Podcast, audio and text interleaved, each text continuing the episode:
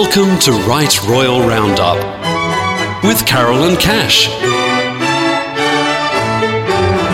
The show that keeps you updated with what's happening in the world of royalty, from the British royal family through to the aristocracy, and current events from around the royal world.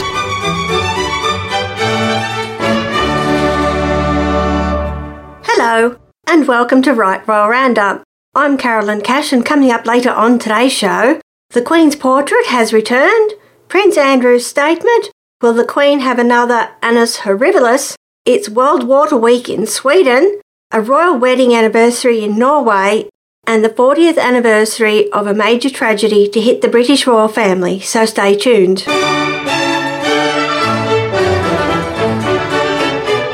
Welcome to Right Royal Roundup with Carolyn Cash. Now crossing live to the throne. We have some good news. They've put the Queen's portrait back in Stormont House in Northern Ireland after it was removed from a public area back in July. There were claims that a civil servant had been paid compensation of £10,000 after taking offence at having to walk past portraits of Queen Elizabeth and her husband Prince Philip. Northern Ireland Secretary Julian Smith had ordered an internal review following the controversy. According to Irish publication RTE, a British government spokesperson has said, quote, a portrait of the Queen, our head of state, is on display in the public area of Stormont House alongside a balanced set of images celebrating and a reflection of the Northern Ireland office. End of quote. One portrait shows the Queen pictured with President Michael D. Higgins, another of a piper playing bagpipes near the Ulster Tower at Thiepval in France, a third shows the Queen wearing a green hat and coat designed by her personal assistant Angela Kelly, and a fourth shows Prince Charles walking through St Patrick's Catholic Cathedral in Armagh with the primate of all Ireland, Richard Clarke. DUP leader Arlene Foster welcomed the move and posted a message on Twitter to say she was glad that the matter has been resolved, although she said it was said to be deeply embarrassing for a British government department. Questions remain as to how the NIO allowed this situation to develop.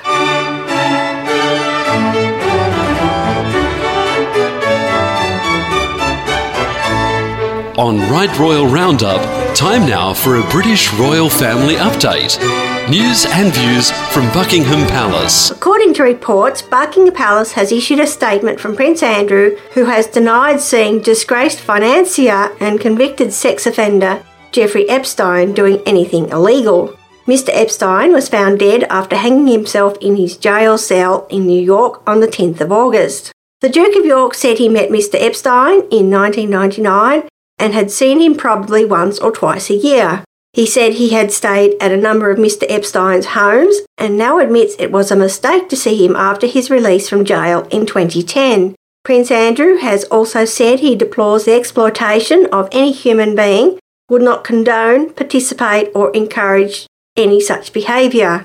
However, Queen Elizabeth believes Prince Andrew is innocent and has her support, as they were seen arriving at Crathie Church about two weeks ago.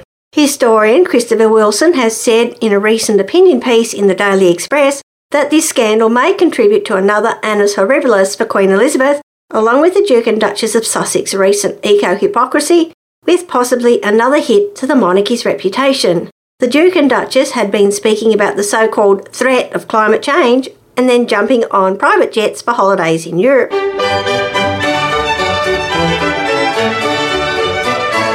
Visit Right Royal Roundup on Facebook or follow us on Twitter at Right Royal Roundup. Or you can check out our website, rightroyalroundup.com.au.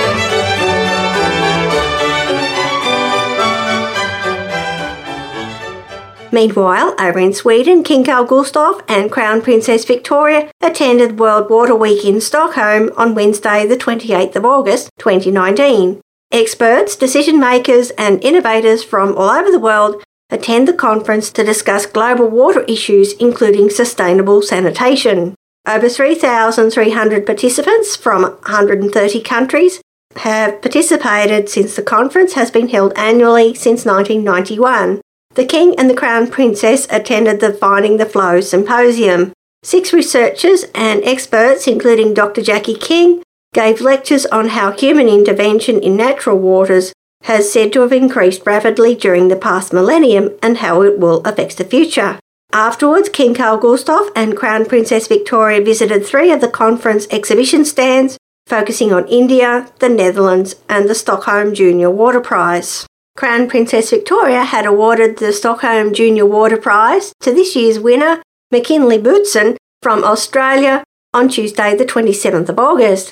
Macinley Butson created a new ultraviolet sticker which measures UV rays when purifying water using solar energy. The Stockholm Junior Water Prize is an international science award aimed at young people between 15 and 20 years old.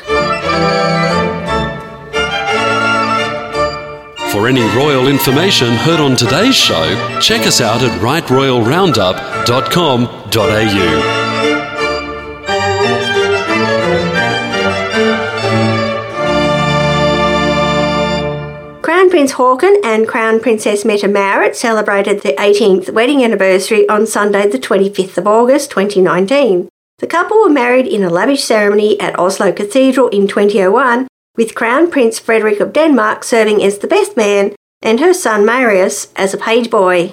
Mette Marit wore a bridal gown designed by Ove Harder Finseth and seamstress Anna Bradland, made of thick silk crepe with soft silk tulle, custom dyed ecru. The skirt was flared with a two metre train, which was said to be inspired by Queen Maud's gowns. Mette Marit wore a tiara made in 1910, which was a gift from King Harald and Queen Sonja. The ceremony lasted one hour, with Bishop Gunnar Stålsett saying, quote, You have not chosen the easiest path, but love has triumphed, end of quote, which brought tears to the bride's eyes. After the wedding service, the newly married Crown Prince couple, with her son Marius, appeared on the balcony at the Royal Palace whilst bands played and cannons were fired in gun salutes. A second wedding banquet was held later at the Oslo Military Society. The Crown Prince couple now have two children Princess Ingrid Alexandra, who is second in the line of succession, and Prince Sverre Magnus. We wish the Crown Prince and the Crown Princess a very happy wedding anniversary and many more years to come.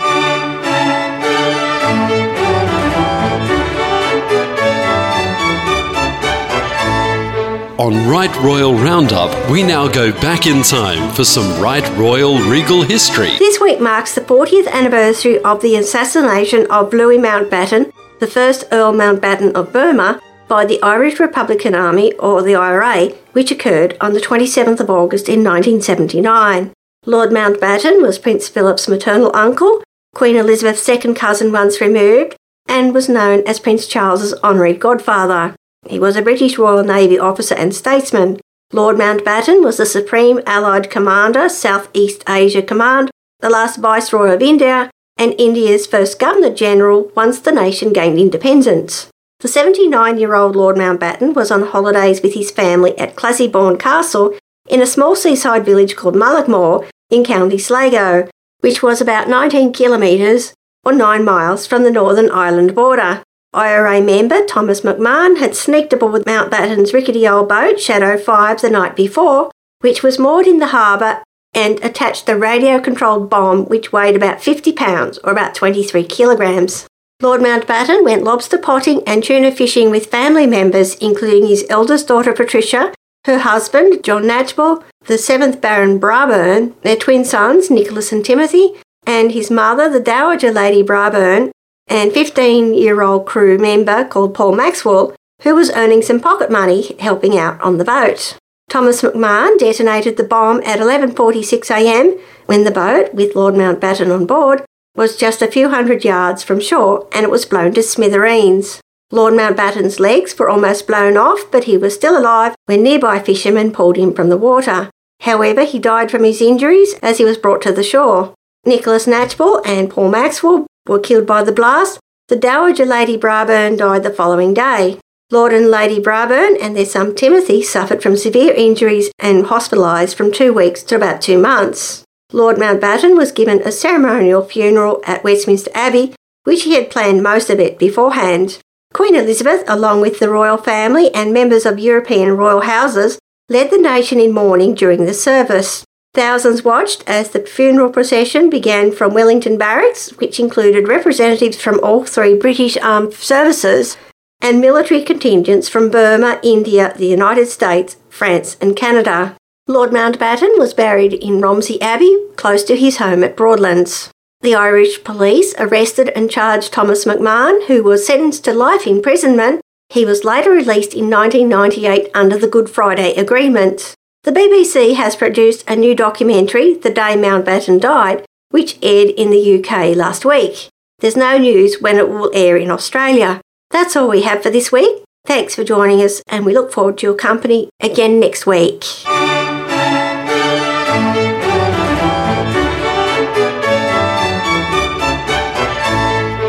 You've been listening to Right Royal Roundup with Carolyn Cash. Tune in next week for more of the latest royal news from around the world. And don't forget to like us on Facebook or follow us on Twitter at Right Royal Roundup or visit our website rightroyalroundup.com.au.